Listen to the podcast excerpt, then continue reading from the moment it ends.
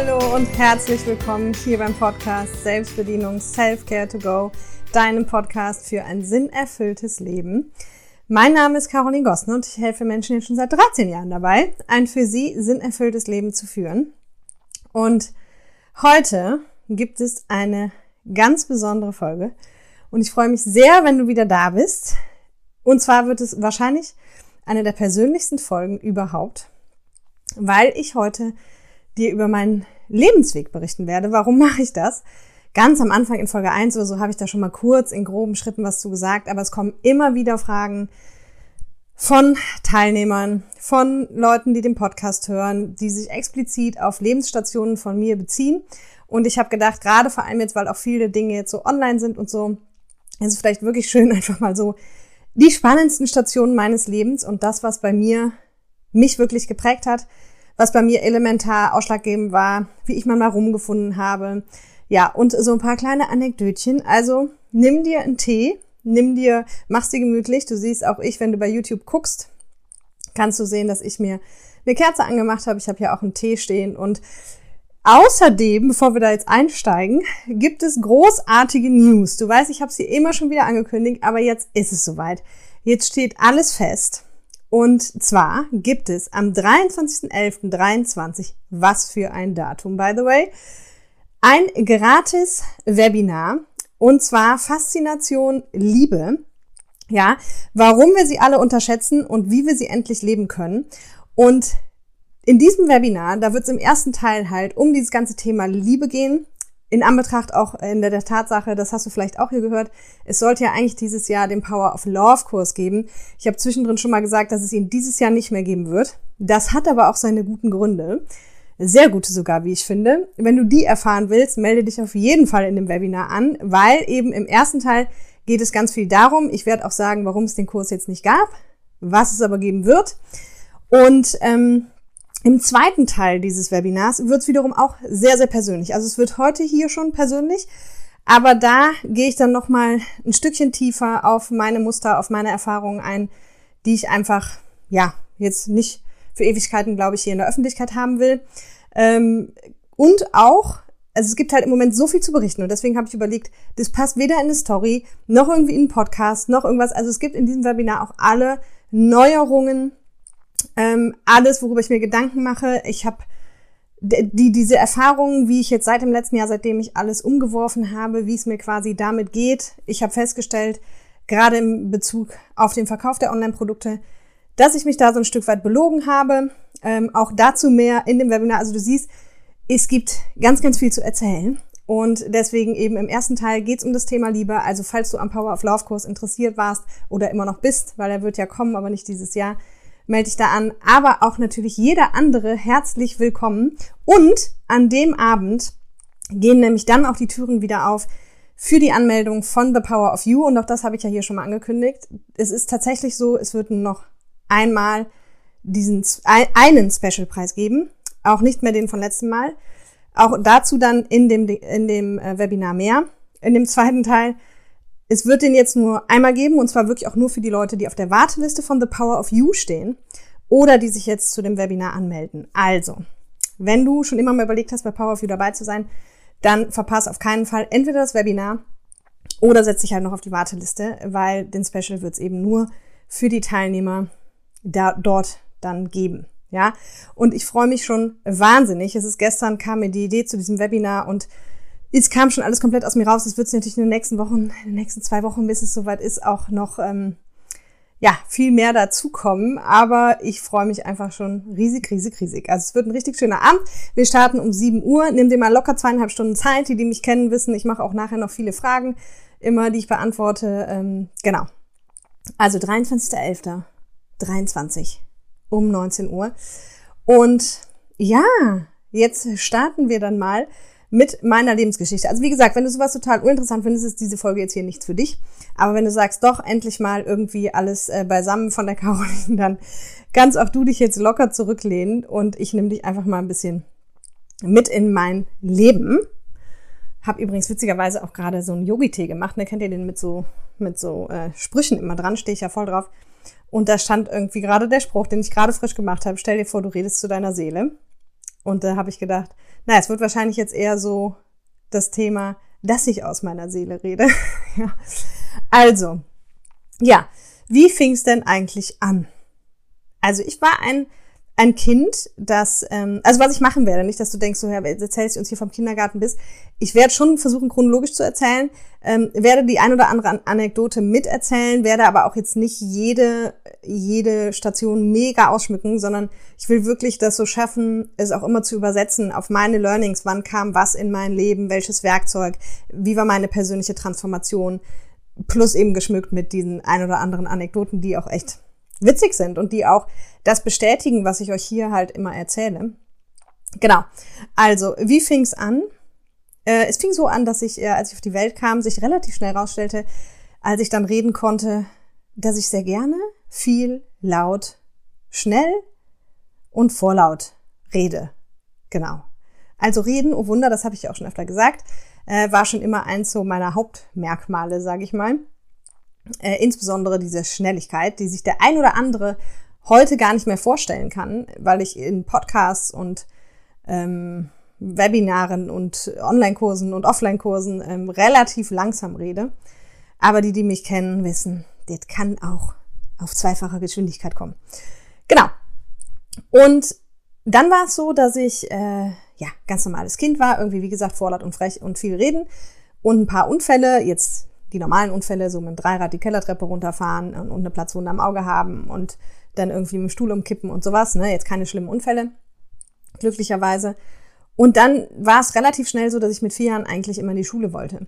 Und ich weiß nicht, wer das kennt. Damals hat man mir so erzählt, das habe ich hier auch schon mal erzählt, glaube ich. Wenn du mit dem Arm so über den Kopf unters Ohr kommst, dann bist du schulreif. Das habe ich dann geübt. Das konnte ich dann auch recht schnell und durfte natürlich trotzdem nicht in die Schule. Aber mit sechs war es dann soweit und jetzt kommt das Spannende, weil ich war dann auf einer normalen Grundschule und zwar für ein Jahr und nach einem halben Jahr habe ich immer zu meiner Mutter gesagt, Mama, ich kann morgen nicht in die Schule.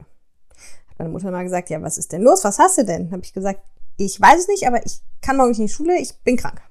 Und sie so, ja, und was genau hast du für eine Krankheit? Habe ich gesagt, weiß ich noch nicht, aber ich kann auf keinen Fall in die Schule.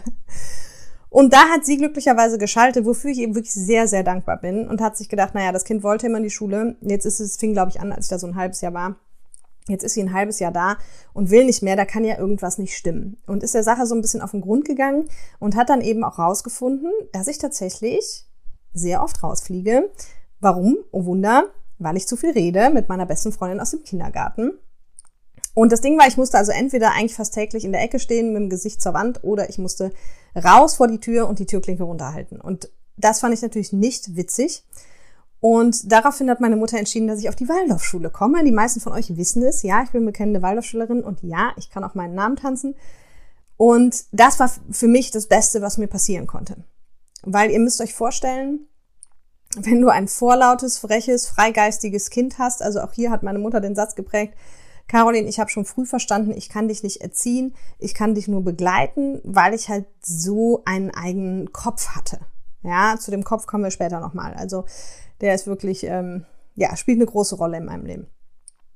Genau, und dann bin ich auf die Waldorfschule gekommen, was für mich einfach grandios das Richtige war. Weil ihr müsst euch vorstellen, also als ich dann ein bisschen älter war, mit fünf habe ich irgendwie das Reiten angefangen und als ich neun war, hatten wir dann auch einen Pony, meine Schwester und ich, was wir uns geteilt haben. Und das hieß halt immer Schule, Stall, Schule, Stall, Schule, Stall. Und wer das Konzept der Waldorfschule so ein bisschen kennt, da ist der Hintergrund ja auch dieses, wir wollen Menschen erziehen und keine Maschinen und wir wollen, dass sich die Persönlichkeit des Kindes frei entwickeln kann. Dementsprechend ist ja auch, sag ich mal, sind, wenn du auf der Waldorfschule Abitur machst, ist das somit das Härteste, was man, glaube ich, machen kann aber dafür sind halt eben die jungen Jahre, sage ich mal, deutlich entspannter als auf einer normalen Schule oder auf dem Gymnasium. Und halt eben deutlich kreativer. So. Und das war für mich genau das Richtige. Weil auch das Lehrpersonal halt in den meisten Fällen, also es ist ja, wie es immer ist, ne, menschenabhängig und Waldorfschulen abhängig. Aber bei uns in Aachen hatten wir wirklich sehr open-minded Lehrpersonal, die wirklich diese Philosophie auch gelebt haben. Was für mich großartig war, weil ich glaube, ich wäre sonst tatsächlich von der ein oder anderen Schule geflogen. Und ja, und weil ich mir da so einiges geleistet habe. Ja, also nur um, um dir vielleicht mal so einen Einblick zu geben. Ich weiß, ich habe einmal im Unterricht gequatscht und dann musste ich äh, einen Aufsatz schreiben. Also ich wurde mehrfach ermahnt. Nee, ich habe nicht gequatscht, ich habe Fotos geguckt unterm Tisch, sowas. Und dann wurde ich mehrfach ermahnt, dass ich das jetzt lassen soll, was auch immer ich da unterm Tisch mache. Und dann habe ich das natürlich nicht gelassen. Und dann äh, kam mein Lehrer irgendwann und hat gesehen, dass ich Fotos gucke und hat dann gesagt, ich müsste jetzt drei DIN A4 Seiten Aufsatz schreiben, warum man im Unterricht keine Fotos guckt. Daraufhin habe ich, ähm, hab ich gesagt, okay, und habe einen Aufsatz geschrieben. Und die ersten Zeilen waren ungefähr so, ähm, man könnte sich natürlich als Lehrer auch mal die Frage stellen, warum im Unterricht Fotos geguckt werden, womit ich natürlich in keinster Weise seinen Unterrichtsstil angreifen wollen würde. Und so ging es dann drei Seiten fort. Also ich hatte dann auch eine Riesendiskussion mit meiner Mutter, die ähm, mir erklärt hat, ich könne das also so auf keinen Fall abgeben. Und dann hat, das, hat sie das auch mit meinem Klassenlehrer besprochen und der hat dann das gelesen, hat gesagt, naja, Frau Gossen, aber ähm, ganz ehrlich, warum denn nicht? Also da hat die Caroline doch recht und auch wir als Lehrpersonal müssen uns doch mal fragen, ähm, ob da nicht vielleicht was Wahres dran ist. So, also sowas wäre, glaube ich, auf einer normalen Schule ja schon schwierig, ja, und, und eine andere Anekdote noch, äh, auch, ich glaube sogar mit dem gleichen Lehrer.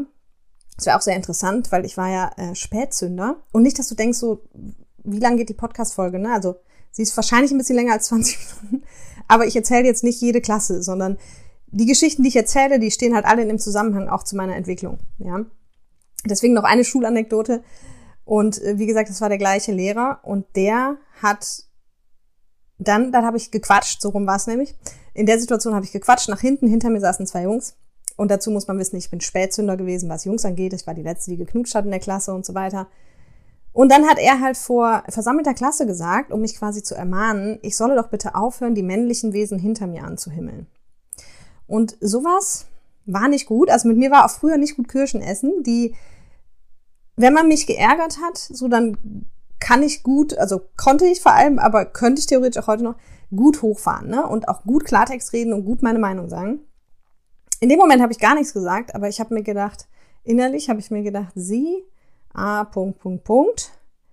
Und habe den für den Rest der Stunde einfach nur noch fixiert. Also ich habe diesen Lehrer, egal wo der auf Schritt und Tritt, ich habe ihn angestarrt. Kennt ihr das, wenn Leute euch so anstarren und gar nicht damit aufhören? Das hat ihn auch latent nervös gemacht. Irgendwann war aber die Stunde vorbei und die Woche drauf war es wieder so, dass ich mich umgedreht habe und gequatscht habe mit den männlichen Wesen hinter mir und drehe mich irgendwann wieder nach vorne. Und in dem Moment, wo ich mich umdrehe, steht der Lehrer vor mir und will gerade was sagen. Und dann habe ich halt gesagt, Herr so und so, ich weiß, dass ich nicht die männlichen Wesen hinter mir anhimmeln muss, aber wenn ich sie anhimmel, werden sie ja ganz nervös. Und das war auch noch die Zeit, wo ich erst gesprochen habe und dann gedacht habe, das habe ich sehr viele Jahre so gemacht, mich quasi selber erschrocken habe, was ich da gerade gesagt habe, und es darin endete, dass ich ihn anstarrte, völlig überrascht von dem, was gerade rausgekommen war, er mich anstarrte und es wirklich nur so gegen 21, 22, 23 und ich eigentlich darauf wartete, dass ich jetzt hochkantig rausfliege. Aber dem war nicht so. Wir haben uns kurz angeguckt, und dann hat er sich umgedreht und ist ohne etwas zu sagen nach vorne gegangen. Und ich, mir fiel quasi so ein ganzer Felsbrocken vom Herzen, weil ich dachte, puh, Schwein gehabt, ja. Und diese Geschichten, warum erzähle ich die? Zum einen, damit du ein Bild davon kriegst, wie ich so drauf war. Also ich war wirklich einfach frech, vorlaut. Ne? Meine Eltern erzählen auch immer, mein Vater war im Rotary Club oder ist im Rotary Club. Und dann haben die uns da auf so Familienausflüge auch mal mitgenommen und dann bin ich halt auch durch so einen Zug gelaufen, habe zu ihm gesagt, hallo, wer bist du, wie heißt du, was machst du, wie viel verdienst du? Also ich habe auch schon immer einfach gefragt. Ja, alles, was ich wissen wollte, habe ich gefragt. So. Und diese Kombination aus viel Reden, vorlaut, frech, einfach geradeaus raus, fragen, meine Meinung sagen, die wäre tatsächlich in der Intensität, wie ich das gelebt habe, in jeder anderen Schule schwierig geworden. Ja, also auch später im Studium war das noch so. Ich bin auch immer für die Leute in die Breche gesprungen, die ungerecht behandelt wurden. Also damit konnte ich gar nicht, auch wenn ich gar nichts mit der Situation zu tun hatte, habe ich mich da eingemischt. Ja, also das einfach mal, um dir so ein Bild zu geben. Ähm, ja, wie, wie war ich eigentlich ne, als Kind? So, weil heute, das ist ja das Spannende, das habe ich hier auch schon ein paar Mal angeschnitten, sagen die Leute ganz oft zu mir, Caroline, das ist so krass, du bist die Ruhe selbst, du bist so gelassen, egal was ist. Und ja, heute bin ich das und wie ich da hinkomme, erfährst du ja auch in dieser Folge oder wie ich da hingekommen bin. Aber, dass du mal einfach ein realistisches Bild hast, wo ich herkomme. Ja, so. Und parallel bin ich halt natürlich immer geritten. Und ähm, ich habe mir hier auch, damit ich eben nicht so ausufer, habe ich mir tatsächlich mal ein paar Notizen gemacht. Weil sonst sitzen wir wahrscheinlich morgen noch hier. Bin ich also immer geritten. Also bei mir gab es eigentlich nur Schule und Reiten, ähm, Dressur geritten, viel Turnier geritten, auch erfolgreich Turnier geritten, bis in sehr hohe Klassen rein. Und das war eigentlich so, sage ich jetzt mal, meine, meine Kindheit, ja, und so wie ich war. Und war halt sehr emotional. Also das heißt, es gab auch immer viel Drama, schnell weinen, viel weinen, viel Wut, viel Diskussion um alles und jeden. Also das ist ja auch mein Freundeskreis, den habe ich ja schon sehr langjährig und die kennen mich also genauso. Ja, anstrengend. Also man würde sagen anstrengend oder wie hat es letztens mal so jemand so schön formuliert, ja früher war es auch einfach ein bisschen drüber. Genau, also stellt euch das einfach so vor.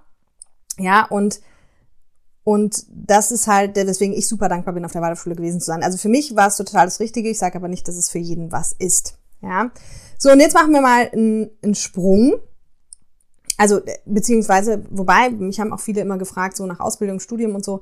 Ähm, was ich dann gemacht habe nach der Schule ist, ich habe, ähm, ich hatte vier Berufswünsche, eigentlich berittene Polizei, Hotelkauffrau, Rechtsan, hier Straf, äh, Richterin im Strafrecht wollte ich werden ähm, und der vierte, weiß ich nicht mehr, irgendwas, also einfach, um was klar war, eigentlich wollte ich immer selbstständig sein, auch wenn das jetzt bei berittener Polizei schwierig geworden wäre oder bei Richterin, aber so. Und dann haben meine Eltern halt gesagt, unterhalte ich mal mit Menschen, die es gemacht haben. Das war auch gut, weil ich habe mich da mit Psychologen unterhalten, ich habe mich mit ähm, Juristen unterhalten und äh, eben mit Hotelkaufleuten. Und irgendwie war relativ schnell klar, so Jurastudium ist nichts für mich und auch mit diesen Aussichten, wie man dann Richterin werden kann und so weiter und im Strafrecht vielleicht auch nicht ganz ungefährlich. Das war schnell raus, auch in Anbetracht des trockenen Studiums. Psychologie war raus, weil ich ähm, offensichtlich mit den falschen Psychologen gesprochen habe. Ich hatte so komische Psychologen und dann habe ich gedacht, ihr seid alle komisch, ihr habt euer Leben selber nicht im Griff, so will ich nicht werden. Und dann Hotelfach war nicht ganz raus, aber wie es dann so ist, ne, ich bin dann halt ähm, nach der Schule erstmal drei Monate nach London gegangen und habe drei Monate in London gelebt und habe da gearbeitet. Also ich wollte während der Schule nie ins Ausland. Viele sind da ins Ausland gegangen. Ich wollte das nicht, weil ich irgendwie von den Pferden auch nicht weg wollte. Und dann bin ich nach England gegangen. Und das ist übrigens auch hier mega witzige Geschichte. Ich weiß nicht, ob ich sie hier schon mal erzählt habe. Ich glaube nicht. Meine Englisch-Historie ist einfach großartig. Ist wirklich großartig, lieben und ist vor allem der Beweis dafür, um das direkt mal wieder ins wahre Leben zu übersetzen. Geht nicht gibt's nicht. Ja, also jetzt muss man dazu sagen, ich bin eh so ein Typ, der sagt mir, was nicht geht und ich zeig dir, dass es geht. Ja, also das bewies übrigens auch mein Abschlussprojekt in der Waldorfschule. Da habe ich letztens ein Newsletter drüber geschrieben, dass ich so ein Mini Cooper aus Korken in 1 zu 1 nachgebaut habe. Ja, also 1 zu 1 Autogröße. Aus Weinkorken alle zusammengeklebt. Und da wollten mich auch alle von abhalten, weil sie gesagt haben, es geht nicht. Und es ging. Und so heute ist es nicht mehr ganz so schlimm, aber tendenziell immer noch. Aber sag mir, was nicht geht und ich zeig dir, dass es geht. Also das ist schon so ein bisschen meine Lebenseinstellung. Ja, und ähm, mit Englisch war es halt sehr, sehr witzig, weil ab der, in der Waldorfschule hatten wir ab der zweiten Klasse Englisch. Und ich weiß, ich, also ich war so schlecht in Englisch, wirklich. Also meine Schwester war so ein Sprachtalent und ich war einfach nur schlecht. Und long story short, meine Englischgeschichte fängt eigentlich damit an, dass ich so in der siebten, achten Klasse ja, siebte Klasse, sage ich jetzt mal, wahrscheinlich, keine Ahnung, egal. Im Auto sitze vom Reitstall zurück und von hinten nach vorne meine Schwester frage, Claudia, was heißt denn eigentlich Happy Her? Dann sagt sie, was meinst du mit Happy Her? Ich sehe, es steht hier hinten auf der Reiterrevue, da ist so eine Warsteiner Werbung, steht Happy Her. Sagt sie, gib mir mal nach vorne. Und dann hat die mich tierisch angeflammt, hat mich ausgelacht und hat gesagt, Caroline, es ist jetzt nicht dein Ernst. Ich so, warum? Was heißt es denn jetzt? Sagt sie, es heißt Happy Hour. Ich so, ah, okay. Ich so, was heißt Happy Hour? So, war natürlich schon der Mega-Bringer, so nach irgendwie fünf Jahren Englisch nicht zu wissen, was Happy Hour heißt, geschweige denn, wie es ausgesprochen wird. Es wird aber immer besser jetzt, ihr Lieben. Also es ist, es ist eine wahre Geschichte und es ist nichts dazu erfunden. In der zwölften Klasse oder elfte Klasse, wohlgemerkt in der 13 musste ich Abi machen, Englisch mündlich, sind wir nach Frankreich gefahren und damals war Britney Spears groß im, großer Star und hatte das, den, den Song Lucky. I'm so lucky, I'm a star. So, und dann habe ich das die ganze Zeit gesungen und dann sagt mein Vater im Auto, ja, Caroline, weißt du denn eigentlich, was lucky heißt? Ich so, nee. Und er so, okay, Caroline, das ist schlecht. Also in zwei Jahren musst du Abi machen oder in einem Jahr, ich weiß nicht mehr genau, ob es elfte oder zwölfte war. So, dann habe ich äh, das Abitur tatsächlich mit vier plus mündlich geschafft. Ich habe dann mit meiner Tante so ein bisschen Nachhilfe gemacht, weil wir mussten mündlich machen. Könnte man ja eigentlich meinen Lieg mähen und wenn man die Sprache nicht spricht, schwierig, ne? So, und dann kommen wir zurück nach London. Da bin ich halt nach dem Abitur, weil ich dann das dringende Bedürfnis hatte, nach London zu gehen, habe ich drei Monate dort gelebt und gearbeitet im Selfridges und zwar damals in diesen Food Garden Cafés. Also da war so eine deutsche Firma, da sind ja wie an der Raststätte sind so ganz viele verschiedene Food Counter und ich habe da für eine deutsche Firma gearbeitet und die hatten zwei Stationen in dem Selfridges, einmal ganz oben, einmal unten und dann war mein erster Arbeitstag und es ist wirklich, Leute, es ist einfach nicht gelogen, aber es ist einfach, es ist so eine geile Geschichte. Und dann stehe ich hinter diesem Suppencounter und die Leute, die mussten immer, die haben eigentlich nur das Essen geholt und an der Kasse bekam man dann Besteck und musste zahlen und alles Mögliche. Ja, und dann hatte ich ja so eine Frau, die wollte irgendeine Suppe. Und dann sagt sie zu mir, Excuse me, do you have a spoon? Und ich so, pardon? Also für alle, die jetzt gar kein Englisch sprechen, sie haben mich nach einem Löffel gefragt. Und ich habe gesagt, Entschuldigung. Sie so, do you have a spoon? Und ich so, excuse me? Und da ging es so ein bisschen hin und her und irgendwann flippt sie halt völlig aus und sagt, excuse me, you're selling soups and don't know what a spoon is. Also so nach dem Motto, entschuldigen Sie bitte, Sie verkaufen Suppen und wissen noch nicht mal, was ein Löffel ist. Und ihr Lieben, wir reden über zwölf Jahre Englisch. Wir reden über Abitur in Englisch mit Ach und Krach mit vier bestanden. Und wir reden darüber, dass ich halt in London stehe, hinter einem Suppencounter und ich weiß, was Löffel heißt. Also, es ist ja quasi über die Jahre davor nicht besser, sondern nur schlimmer geworden. Also, es ist wirklich Wahnsinn. Es ist einer meiner Lieblingsgeschichten aus meinem Leben. Warum? Weil jetzt kommt's wieder. Geht nicht, gibt's nicht. Als ich dann mein Orientierungsjahr fertig hatte, also ich war drei Monate in London, dann habe ich noch ein paar Praktika gemacht, bin viel Turnier geritten, habe Pferde ausgebildet. Weil mein Vater hat gesagt, ihr dürft euch ein Jahr orientieren und dann will ich wissen, was ihr macht. Und dann hatte ich halt verschiedenste Optionen. Ich wollte eigentlich einen dualen Studiengang machen in Kommunikationswissenschaften und Medien. Das hat aber nicht geklappt, weil es damals noch nicht so viele duale, duale ähm, Unternehmen gab, die das unterstützt haben. Und dann habe ich gedacht, okay, im Zweifel BWL, weil ich halt, ähm, weil ich halt auf jeden Fall wusste, ich will selbstständig sein eines Tages. Und dann, ähm, ich muss mal die Tränen hier wegwischen. Ich liebe diese Englisch-Story. Und dann habe ich aber gedacht, nee, ich will nicht mit 1500 Studenten irgendwie BWL in Aachen studieren. Und deswegen habe ich mich halt für International Business und Management in Holland beworben, was ja an der Aachener Grenze sehr nah ist. Und ja, du hast richtig gehört. Der Studiengang war logischerweise auf Englisch. Also der war weder auf Holländisch noch auf Deutsch, sondern auf Englisch. Und ich habe auf der Website nachgeguckt und auf der Website stand, also man solle sich keine Sorge wegen der Sprachbarriere machen, man würde das schon hinkriegen. So, also habe ich ein Jahr später, nachdem ich nicht wusste, was Löffel hieß, in London, habe ich angefangen, in, in den Niederlanden zu studieren. Auf Englisch. Und oh Wunder, ich habe mein Studium bestanden und ich habe es in der Regelstudienzeit bestanden und ich habe die Klausuren geschrieben und zwar auf Englisch. Und ja, ich saß die ersten drei Monate mit einem Wörterbuch neben meinem Studienbuch oder Büchern und habe 35 Mal die gleichen Wörter nachgeguckt, solange bis ich sie wusste. Aber es hat funktioniert, ja. Und hier für dich auch bitte, warum erzähle ich das heute alles? Weil ich dir genau diese Learnings mitgeben will, dass du, geht nicht, gibt's nicht. So, wenn du halt heute kein Englisch kannst und du willst es aber, du kannst es. Also ja, wer, wer will, findet Wege. Und ich habe den Weg gefunden und es war am Anfang vielleicht nicht einfach, aber es ging. Und heute, ich kann immer noch keine Grammatik, aber ich kann dir heute sagen, sag es so oder sag so oder so ist falsch und so ist richtig. Ja, und trotzdem bin ich überhaupt kein Pro im Englischen. Weil ich auch mal überlegt habe, tatsächlich vielleicht äh, den Podcast auch auf Englisch zu machen. Also keine Sorge, den wird es auf Deutsch immer geben. Aber zusätzlich einfach, damit die Infos vielleicht noch mehr Menschen erreichen. So, und ich bin jetzt überhaupt kein Pro, aber ich habe halt dann ähm, auf Englisch studiert. Ich war noch im Ausland, äh, in Alabama, ein halbes Jahr. Ich habe zweimal in Barcelona gelebt, äh, spreche also auch ein bisschen Spanisch, aber nicht so wie Englisch. Und ja, habe dann so quasi mein, mein Studium wirklich auch so genutzt, um mich aus, also auszubilden, aus Land zu erleben. So eine richtig klassische Studienzeit und habe dann da eben auch die Sprachen gelernt und hatte wirklich eine der coolsten Zeiten meines Lebens. Vor allem auch, weil ich parallel zu dem International Business Studium dann in Aachen eben so eine Gastronomie angefangen habe zu leiten. Also da habe ich erst gekellnert und dann, die gehörte damals fünf Studenten, die haben die aufgemacht und die haben dann irgendwann gefragt, ob ich und eine Freundin von mir, ob wir die Betriebsleitung übernehmen wollen, weil sie jetzt entweder ihr Studium an Nagel hängen müssten oder halt endlich mal zu Ende studieren müssten. Und sie wollten halt zu Ende studieren. Und das war halt super cool, weil wir innerhalb dieses Studiums direkt schon diese ganzen Business-Sachen halt anwenden konnten, ne? weil Gastronomie, da muss man Vertreterverhandlungen führen, DJ-Bookings, Mitarbeiterplanung, Kasse machen, Buchhaltung machen. Also es war alles direkt in der Praxis auch erlernbar, was Gold wert war. Und auch hier nochmal an dich, je nachdem wie alt oder jung du gerade bist, ich habe eigentlich zu dem Zeitpunkt, ich war immer ein sehr geplanter Mensch und auch ein sehr kopflastiger Mensch, da gehe ich gleich nochmal drauf ein, aber ich habe immer die Chancen ergriffen, die sich gestellt haben, beziehungsweise die sich gut anfühlten. Ja, also ich hatte auf der einen Seite war mein Leben so krass durchgeplant. Ich konnte genau sagen, wann ich heiraten will, wann ich Kinder will und so. Das war auch eines der Learnings, die ich ähm, dann auf dem Weg lernen durfte. Ne? Leben ist das, was passiert, während du es planst. Aber äh, so war ich halt. Also ich war eigentlich total kopflastig, Ziel, Go, Ziel, Go, dazu die ganze Emotionalität.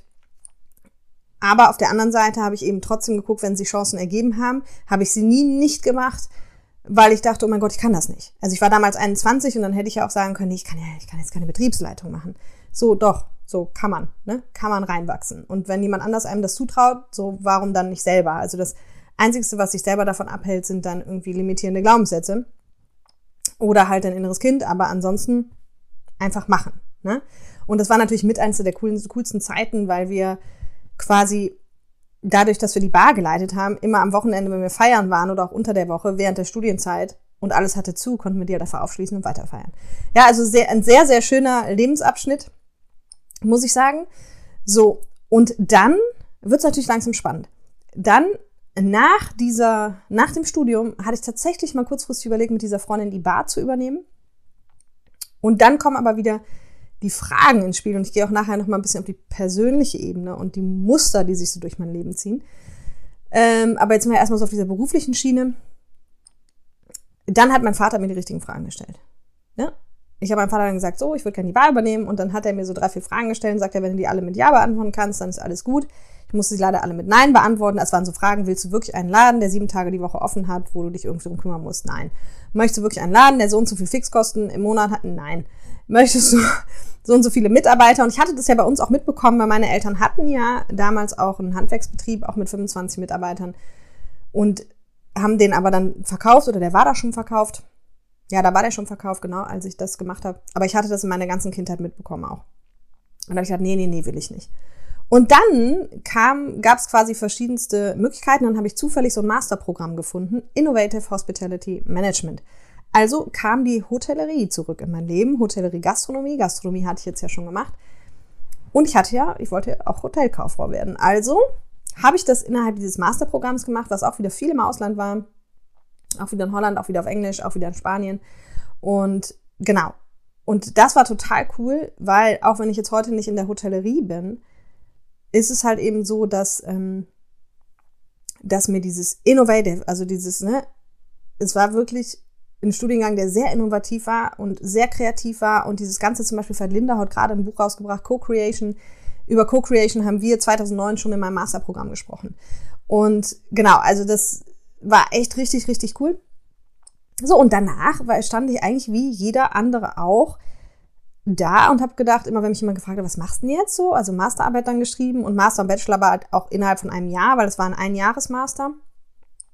Und dann war ich auch durch mit diesen ganzen wissenschaftlichen Arbeiten. und dann haben alle gesagt, was machst du denn jetzt? Dann habe ich gesagt, ja, keine Ahnung. Also ich habe in zwei Wochen Verteidigung der Masterarbeit und dann ähm, Hartz IV oder so. Also ich hatte halt keinen Plan. Ja. Was ich aber hatte, und das ist ein ganz elementarer Punkt in meinem Leben, weil mir ging es ja wie jedem anderen oder wie die meisten anderen da draußen auch. Also ich hatte jetzt nicht immer schon als Kind, dass ich wusste, okay, ich werde Trainer, Speaker, Coach und erzähle den Leuten, wie die Welt funktioniert. Aber was ich innerhalb des Masterprogramms rausgefunden habe, da hatten wir nämlich so ein Modul und das hieß Personal Development Program. Und da mussten wir ein Buch lesen von Stephen Covey. Uh, Seven Habits of Effective People. Ich glaube zu Deutsch die sieben Wege der Effektivität oder so. Sehr cooles Buch. Lies es mal und das habe ich da so gelesen und damals habe ich so gedacht, ach, wie cool wäre es, wenn dein Job irgendwie was zu tun hätte, damit solche Bücher zu lesen oder Menschen mit Menschen über solche Themen zu sprechen, weil das habe ich natürlich ja schon immer gemacht und auch immer geliebt. Und dann habe ich mal so ein bisschen recherchiert und dann kam mir ja Mensch, also eigentlich, ich werde Coach. Hatte ich innerhalb des Masterprogramms. Aber wie es dann so ist und wer schon auf Vorträgen von mir war, der hat die Story auch vielleicht schon mal gehört oder auch hier im Podcast mal angerissen dann habe ich das allen möglichen Leuten erzählt. Meine Eltern waren immer sehr supportive. Also meine Eltern haben immer gesagt, ja, Kind machen, haben immer so zwei, drei Rückfragen gestellt und dann gesagt, nee, mach. Aber alle anderen haben gesagt, ja, Caroline, nee, also man kann sich jetzt nicht mit 24 hinstellen und den Leuten erzählen, wie, die, wie das Leben funktioniert. Also dafür muss man schon so ein, zwei graue Haare haben und so weiter und so fort. Und was ist passiert? Ich habe mir halt einen Glaubenssatz machen lassen. um Coach zu werden, bin ich zu jung. Also wusste ich auch nicht, was ich machen soll. Und dann kam wieder das Leben vorbei und ich habe irgendeinen Bekannten von dieser Bar, die ich damals geleitet habe, erzählt, ja, keine Ahnung, was ich machen soll. Und dann hatte der einen Freund in Düsseldorf und der wiederum hatte eine Firma. Und lange Rede, kurzer Sinn, ehe ich mich versah, saß ich als Brandmanagerin in einem Private Label Modeunternehmen. Also was haben wir gemacht? Wir haben für Pego und Kloppenburg und Strauß und Aldi und Lidl und wie sie alle heißen, T-Shirts und Longsleeve im Eigennamen produziert. So, da war ich ein Jahr, das war eine sehr spannende Zeit aus mehrerlei Hinsicht. Also zum einen waren wir in dem Unternehmen so 50 Mitarbeiter an dem Standort und innerhalb von einem Jahr haben 54 Mitarbeiter gewechselt. Also man kann von einer durchaus hohen Fluktuation sprechen. Und ich war am Anfang immer noch so, sehr, das wird gleich mit der privaten Schiene nochmal interessant, sehr so, dass ich immer gesagt habe, okay, ähm, das Team so motiviert hat, weil wir waren ein richtig cooles Team. Also dieser Chef, das war ein bisschen schwierig mit dem, aber wenn der eins konnte, war das coole Leute einstellen. Ich habe auch wirklich heute noch zwei richtig, richtig gute Freundschaften aus dieser Zeit und dann habe ich immer so versucht, die, dieses Team so ne, zu pushen und zu motivieren, so hey, und wir kriegen das hin und so weiter und so fort, aber es ging einfach nicht. Und am Ende ging es auch bei mir nicht mehr. Also am Ende, das habe ich hier auch schon öfter erzählt, ist das genau diese Situation für mich im Burnout geendet. Warum? Nicht, weil ich mich überarbeitet habe, sondern weil ich gegen all meine Grundwerte verstoßen habe. Ne? Also dieses, ich bin ein sehr freiheitsliebender Mensch, ich bin ein sehr kommunikativer Mensch, ich bin ein sehr wahrheitsliebender Mensch. Fakt war, ich bin gependelt von Aachen nach Düsseldorf, Montag bis Freitag, 8 bis 18 Uhr, keine Flexibilität, also keine Freiheit. Fakt war auch, mein Rechner und ich, also nicht wirklich Kommunikation, wenn nur über Mails in den meisten Fällen. Und Fakt war auch, ich musste meine Kunden anlügen jeden Tag. Und einfach weil es um, um Liefertermine ging und wenn die nicht gehalten wurden, ging es um hohe Konventionalstrafen.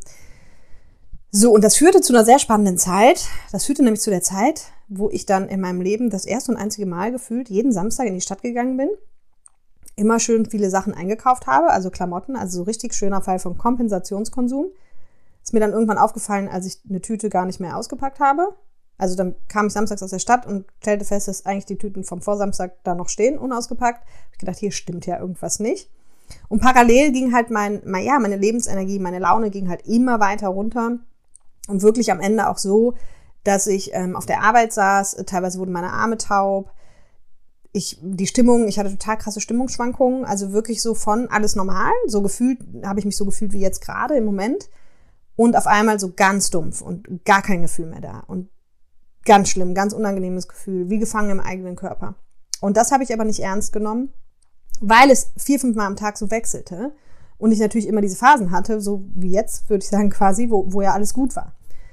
Und dann endete das aber darin, dass ich dann irgendwann mal zum Arzt gegangen bin und die Ärztin sagte damals, weiß ich noch ganz genau, Frau Gossen, also es ist so, Sie sind auf dem besten Weg ins Burnout. Äh, Neudeutsch, Depression, würde man sagen, sonst. Erschöpfungs nee, nicht Erschöpfungsdepression. Depression. Ähm, und sie sind jetzt an der Stelle, da können sie noch zurück. Dann müssen sie aber den Stecker ziehen, weil sie sagt, die nächste Stufe ist, dass ihre Stimmungen sich nicht mehr abwechseln, sondern dass sie wahrscheinlich in dem Tief hängen bleiben und dann reden wir mal locker über anderthalb, zwei Jahre, ehe sie da wieder raus sind. So. Und dann habe ich gedacht, okay, das klingt nicht gut. Und es war tatsächlich auch so. Also ich bin zu dieser Woche, äh, zu dieser Zeit dreimal die Woche heulen zusammengebrochen. Ich hatte keine Lust mehr, meine Freundin zu treffen. Ich habe nichts mehr organisiert. Ihr müsst wissen, ich war der Oberorganisator. Also wenn ein Partner von mir gesagt hat, so ähm, sollen wir heute Abend was essen gehen, dann musste ich auf jeden Fall alle meine Freunde anrufen und fragen, ob sie mitwollen. Ja, also ich konnte nicht einfach sagen, ja komm, lass mal essen gehen zu zweit schön. Nee, ich musste immer alle, alle versammeln, alle zusammenbringen, alle verbinden. Und das habe ich da alles nicht mehr gemacht. Ich wollte nur noch auf der Couch liegen, ich wollte nur noch gegen die weiße Wand gucken. Und das war kein schöner Zustand tatsächlich.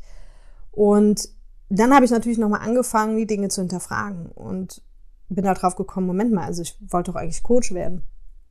Was ist denn eigentlich daraus geworden? Und dann ist mir halt aufgefallen, okay, naja, wenn die Leute sagen, ich kann jetzt nicht mit, da war ich ja dann 26, den Leuten die Welt erklären, mag sein, aber es gibt ja sicherlich Leute, denen ich helfen kann. Ja, und dann habe ich mir halt überlegt, okay, ich war im Kindergarten, ich war in der Schule, ich habe im Studium, ich war mehrfach im Ausland, habe Praktika gemacht, habe einen Job gemacht, habe eine Betriebsleitung gemacht.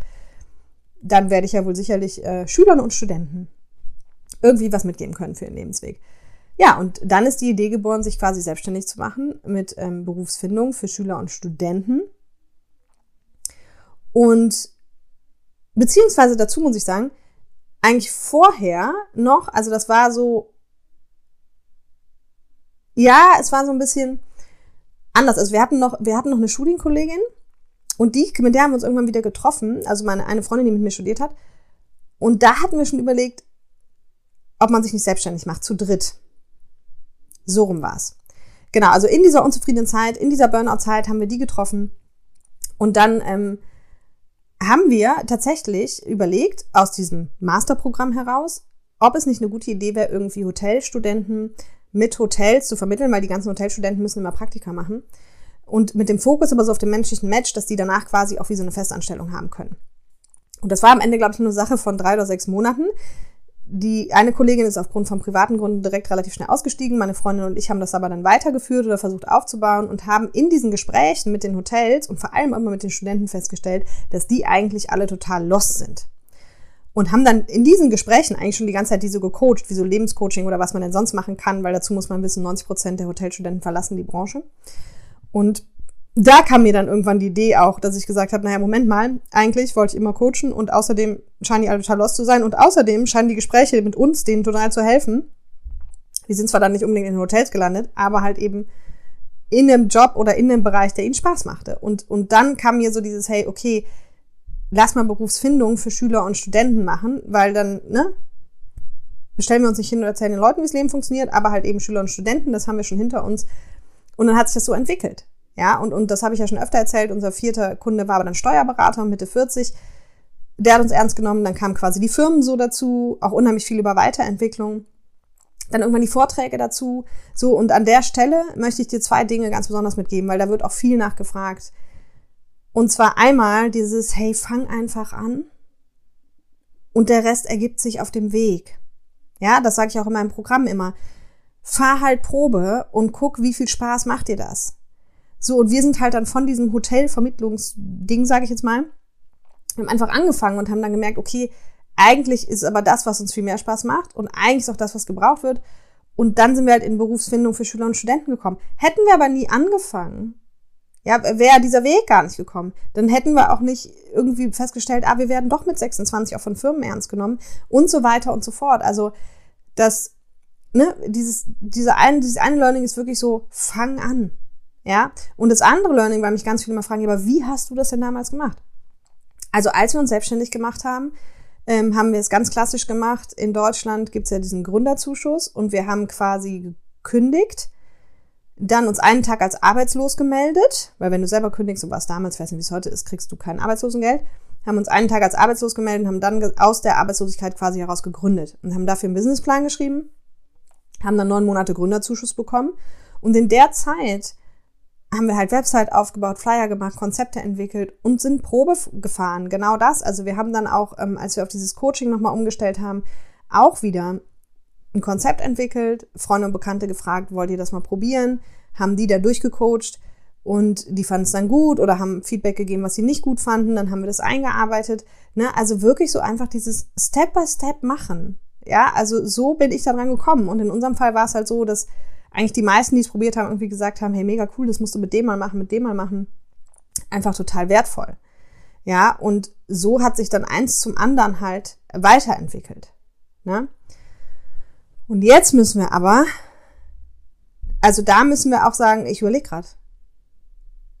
Das war übrigens auch ein Punkt, also als ich gegründet habe, war mir auch gar nicht klar, dass das jetzt mein Herzensthema war, ne? Also so dieses, das, was ich dir heute in meinem Programm zeige, so, okay, die drei Schritte gehen und machen und dann kommst du halt strukturiert sozusagen zu deinem Herzensthema und zu deinem idealen Leben. Das hat ja mit mir keiner gemacht. Also ich selber musste es quasi wirklich noch so Trial and Error mäßig machen und, äh, und halt, ja, gucken, was macht eigentlich Spaß, was macht keinen, was ist mein Ding. Und dieser Switch zum Coaching, also ja, ich hatte im Masterprogramm quasi diesen Impuls, aber das ist so wie wenn du auch einen Impuls hast, ach, ich würde so gern mal. Ja, aber da war mir ja nicht bewusst, dass das mein Herzensthema ist, sondern da war nur so dieses, aha, Coach wäre total cool, so Bücher zu lesen und so mit Menschen über was zu quatschen wäre total cool. Ne, aber halt eben, ja, hm, bin zu jung, ja, hm. So. Und das dann aber nochmal zu hinterfragen und dann dahin zu gehen, auch da war ich mir noch nicht bewusst. Ich wusste nur, es würde mir Spaß machen, aber es war jetzt nicht so klar, ich mache das, weil es mein Herzensthema ist. Also das hat sich im Nachgang immer erst alles quasi gezeigt oder ist mir bewusst geworden im Nachgang. Und das ist ja auch warum ich da Menschen heute bei helfe.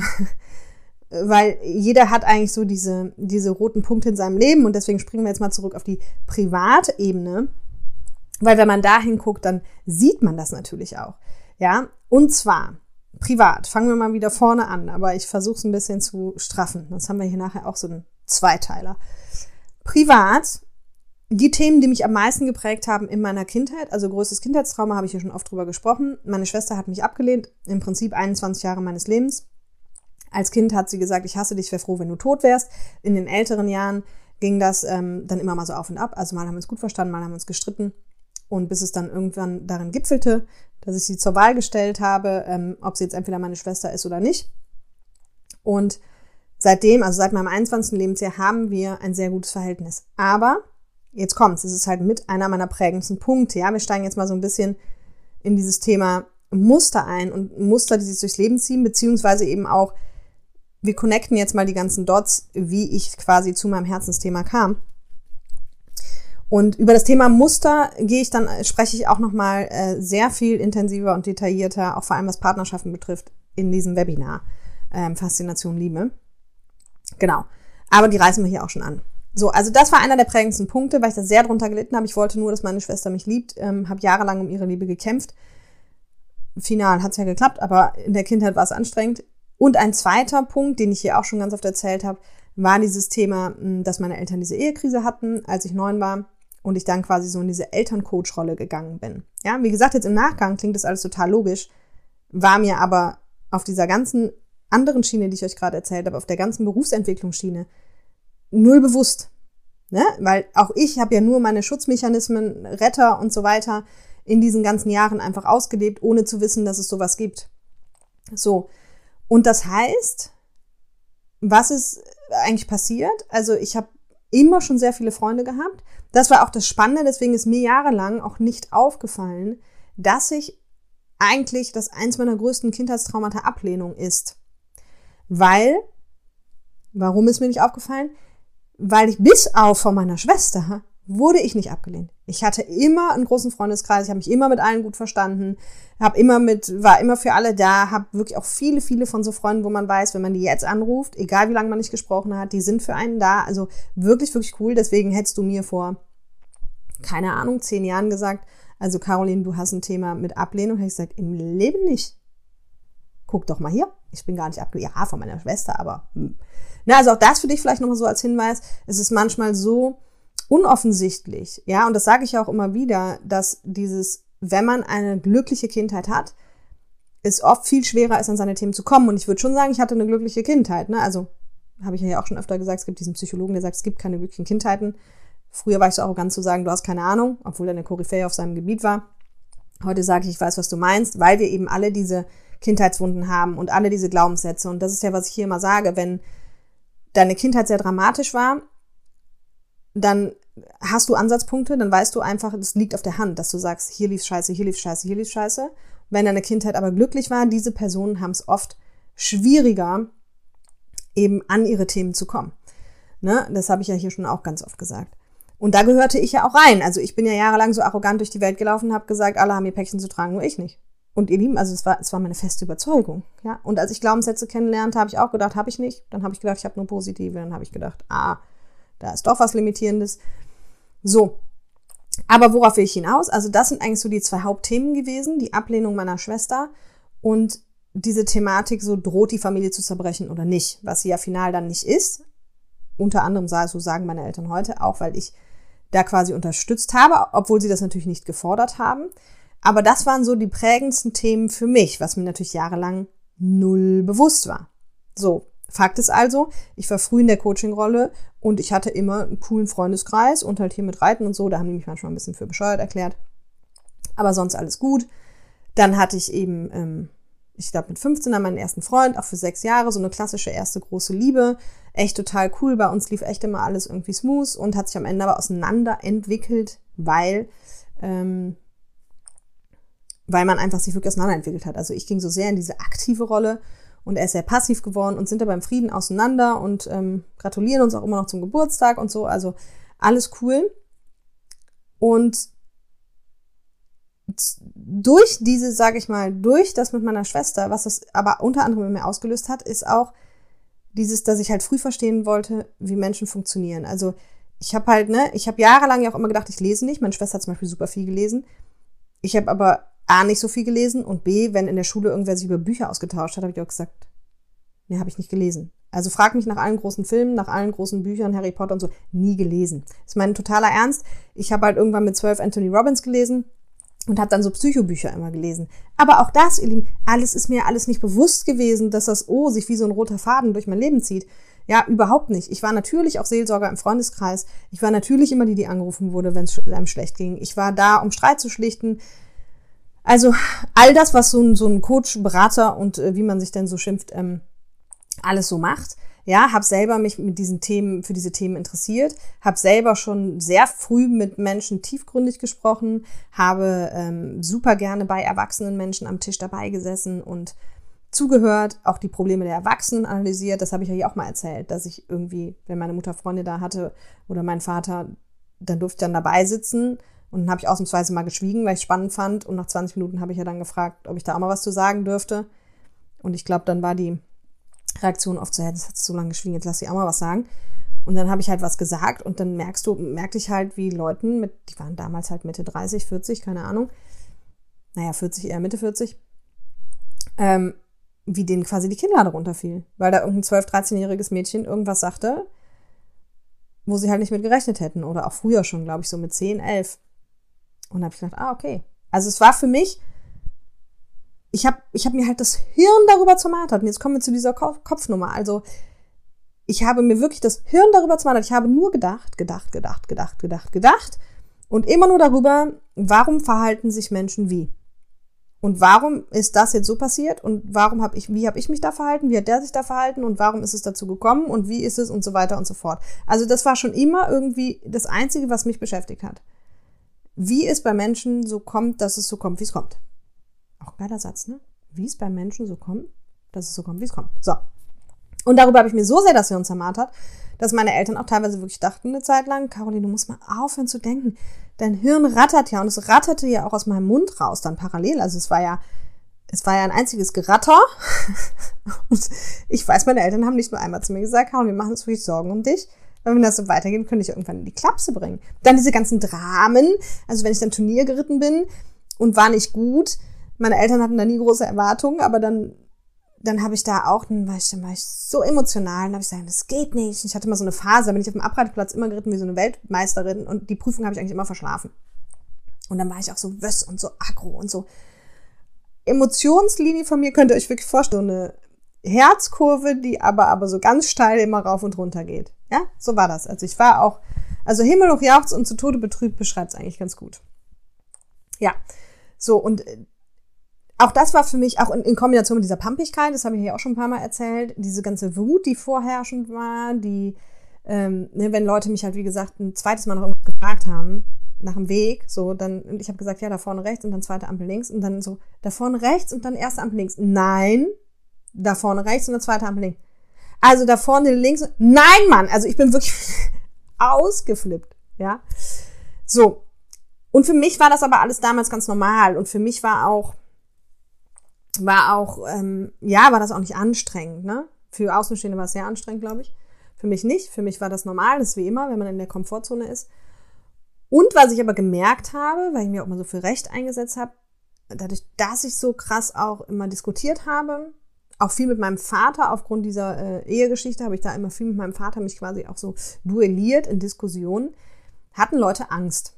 Also ich habe dann festgestellt, Menschen haben Angst, sich mit mir zu unterhalten, weil sie wussten, wenn es hart auf hart kommt, die Caroline diskutiert dich an die Wand. Also die, die redet dich platt. So. Und das waren aber immer alles, also ihr müsst euch vorstellen, ich habe mühselig, also mir wird gerade selber nochmal bewusst, dass dieses Programm, was hier existiert, das ist einfach großartig, weil genau sowas hätte ich mir damals gewünscht, weil ich habe mühselig mir jedes einzelne Puzzlestückchen, mir jede meiner eigenen Verhaltensweisen erstmal realisieren müssen, angucken müssen, rausfinden müssen, wo kommt's her, wie kriege ich's weg, Ne, also diese Wut zum Beispiel, das wusste ich seit ich 15 bin und das habe ich ja auch schon mal erzählt, glaube ich, seit ich habe mein ganzes Umfeld instruiert und habe gesagt, Leute, wenn ich pampig werde, gebt mir ein Zeichen so mit Händen, wisst ihr, so dass ich wieder runterfahren soll. Das haben die alle gemacht über Jahre. Das Problem war nur, ich habe darauf reagiert, aber nach zehn Sekunden war ich meistens wieder oben. Ja, also ich habe so viel versucht, diese Wut loszulassen. Und ich habe jetzt nichts, ich habe keine Menschen geschlagen und ich habe auch nichts zerstört, aber ne, ihr kennt das innerlich, wenn ihr so wütend seid und dann nach draußen so pampig werdet und so die Menschen angeht und so, das ist so unheimlich zerstörerisch. Wahnsinn. Also über zehn Jahre wirklich mühselig und immer, wie gesagt, analysiert und gemacht und getan und wieder gelesen und andere Zeitungen und anderes Buch und anderes Werkzeug. Und deswegen habe ich auch irgendwann für mich so erkannt, okay, am Ende ist es eigentlich alles so ein großes Ganzes. Wir hatten es jetzt ja gerade letzte und vorletzte Woche mit Energie. Am Ende ist eigentlich alles Energie.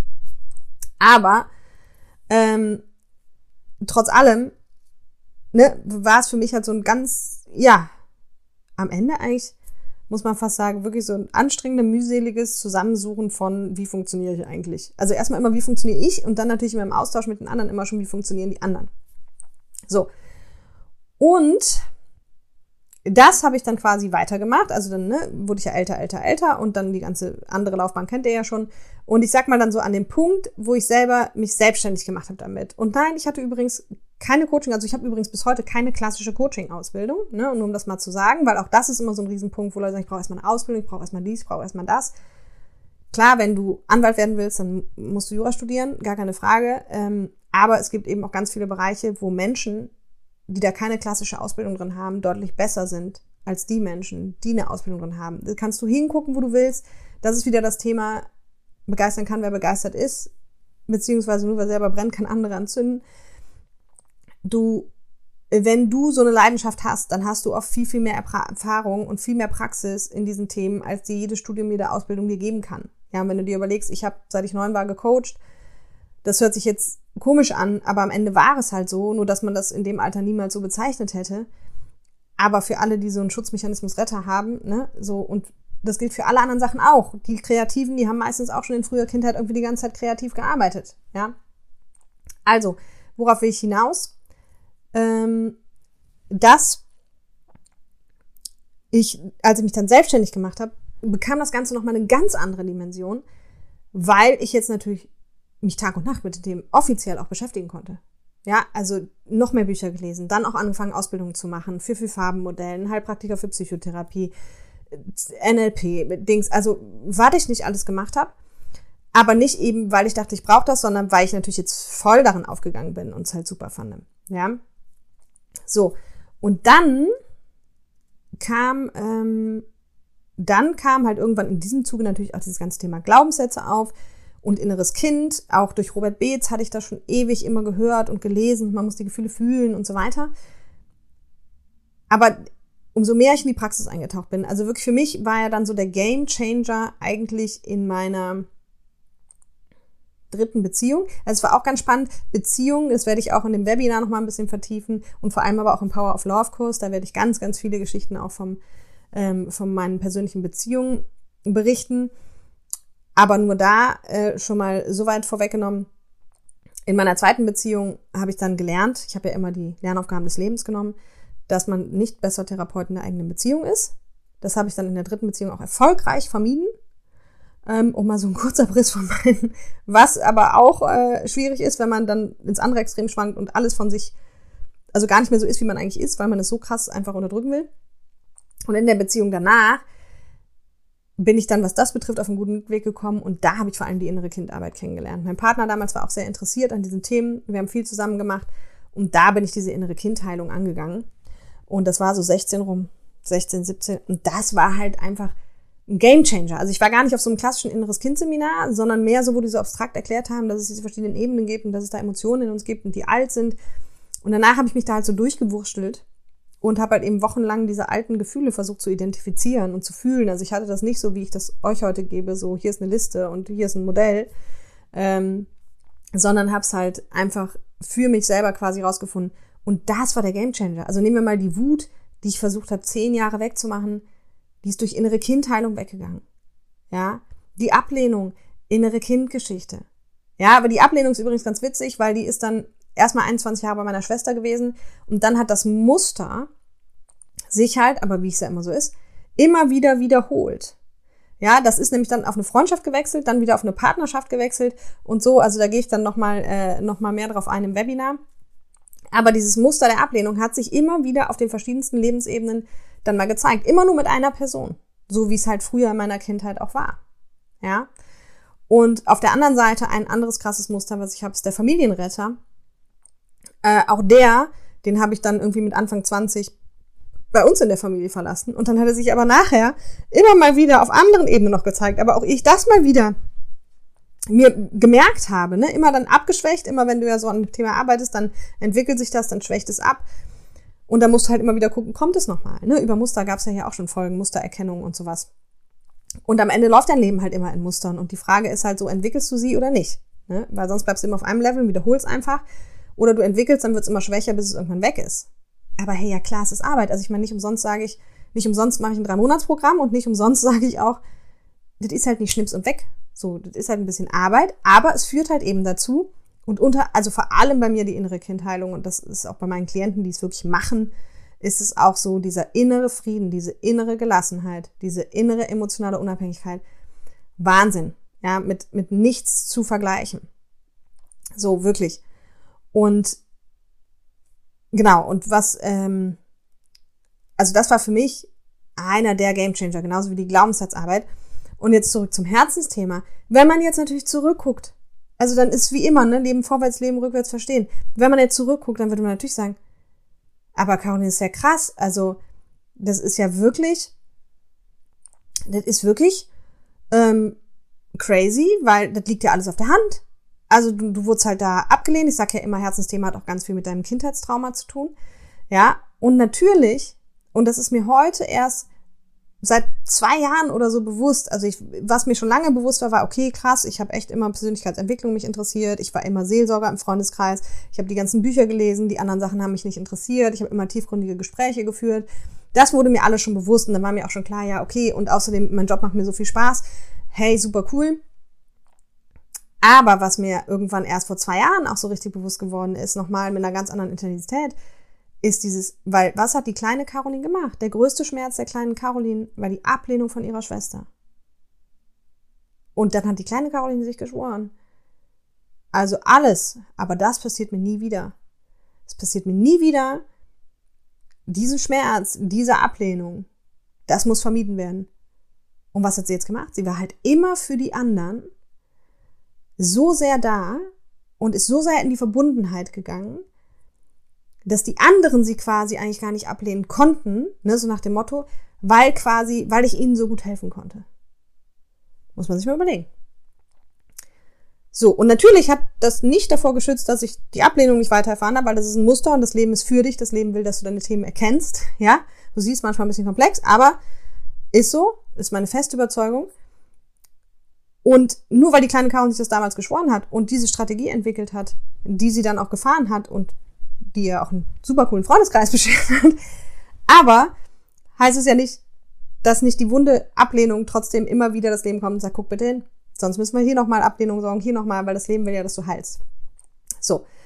Und, aber das hat quasi da den Grundstein gelegt für die Verbindung mit Menschen. Ja, und das sehen wir auch heute immer wieder im Seminar, dass die Leute einfach, ähm, ja, dass das größte Kindheitstrauma in Zusammenhang mit dem Herzensthema steht und das ist so. Und dann ist einfach Fakt, das hat dich schon ein Leben lang irgendwie beschäftigt und deswegen bist du da auch meistens so gut drin, wie du bist, egal ob du eine Ausbildung hast oder die nicht hast. Ja, und das heißt nicht, dass du nicht eine Ausbildung machen kannst oder sollst, aber bitte mach's halt für dich, wenn. Ne? Ich könnte mein Leben mit Ausbildung verbringen, weil ich einfach es liebe, mich mit diesen Themen zu beschäftigen. Aber wenn, dann mache ich es halt für mich und nicht für andere oder weil ich glaube, ich brauche jetzt dringend diese Ausbildung. Ne? Und ähm, ja, oh Wahnsinn, Mann. Jetzt bin ich hier doch schon eine Stunde am Reden. Aber gut, also sind ja auch schon ein paar Jahre, ne, die ich auf der Welt bin. Ich gucke jetzt noch mal gerade auf meine auf meine Liste. Genau. Ja, also du hast jetzt beide Stränge, du hast privat beruflich, du hast die Muster. Ich werde, wie gesagt, im Webinar im zweiten Teil auch noch mal ein bisschen tiefer drauf eingehen, auf diese ganzen Muster, wie das war und ähm, wie ich die gelöst habe. Und am Ende ist es ein, ein lebenslanger Weg, ja. Ähm, für mich ist heute jetzt ein ganz elementarer, ganz elementarer Punkt erreicht, weil ich führe ein erfülltes Leben. Ich liebe, was ich tue. Mein inneres Kind ist überwiegend geheilt. Wenn nicht, weiß ich genau, was ich tun muss. Ich bin emotional frei, im inneren Frieden unabhängig. Wenn ich mal getriggert werde, was sehr selten ist, dann weiß ich, wie gesagt, was ich zu tun habe, um weiterzukommen.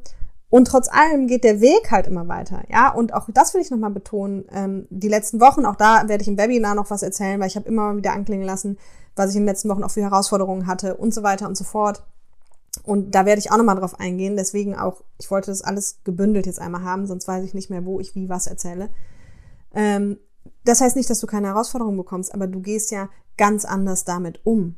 Und du bist innerlich halt viel ruhiger, viel mehr im Frieden, viel erwachsener und es wird halt alles wieder viel leichter. Und du hast auch viel mehr so Gefühle von Erfüllung, von Dankbarkeit, von Erfülltsein von Liebe, äh, nicht nur in der Hinsicht, ich meine, da geht es ja auch im Webinar dann drum, nicht nur in der Hinsicht ähm, Liebesbeziehung, ähm, sondern grundsätzlich, ja. Und, und man bekommt wieder so eine viel intensivere, aber erwachsene Gefühlswelt.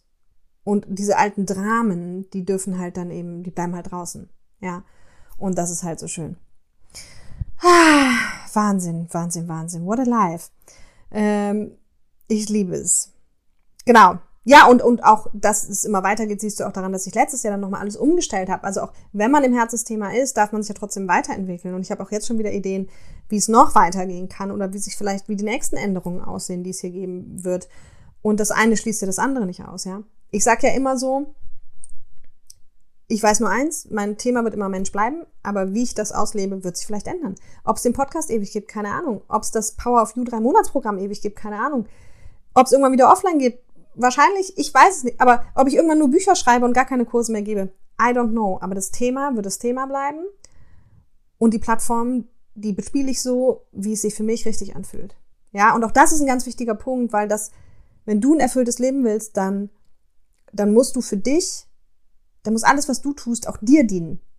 Es sollte auch den anderen dienen. Es sollte vor allem gut sein und keinem Schaden zufügen. Das mal ganz außer Frage.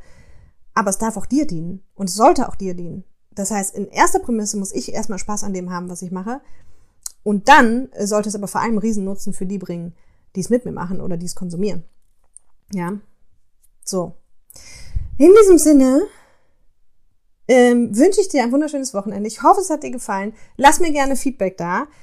Teil die Folge gerne, like sie gerne, um mir zu helfen, dass es noch mehr Menschen erreicht. Ist bei den anderen Folgen, ja, wobei, ist heute vielleicht auch spannend. Ich wollte gerade sagen, ist bei den anderen Folgen noch wichtiger. Aber ähm, ich glaube, so diese ganze Connection mal zu gucken, okay, wie ist es eigentlich von A bis Z gelaufen? Welche Muster haben da eigentlich reingespielt? Ne? Und vor allem, wie mühselig musste ich mir das erarbeiten? Das musst du glücklicherweise nicht. Also entweder weißt du schon alles von dir oder wir machen es im Power of You gemeinsam. Aber ähm, so diese, diese Punkte zu verstehen. Ja, und deswegen ist ja auch das, was ich heute behaupte, und ich bin großer Fan von vielen Werkzeugen da draußen, aber ich sage halt, zum erfüllten Leben brauchst du halt innere Kindarbeit, Glaubenssatzarbeit und dieses Herzensthema finden und ideales Leben spinnen. Ja, und wenn du dich auf die drei Steps konzentrierst und die wirklich lebst, und ja, das muss man erstmal machen, aber dann, dann wird das Endergebnis sein, dass du halt ein erfülltes Leben hast. Und das ist ja immerhin das, wofür ich antrete. Also, in diesem Sinne, ich wünsche dir ein wunderschönes Wochenende und ähm, Vielleicht sehen wir uns beim Webinar. Geiles Datum, 23.11.23. Ne, die Links findest du alle hier drunter. Und dann würde ich sagen, bis nächste Woche. Bye, bye.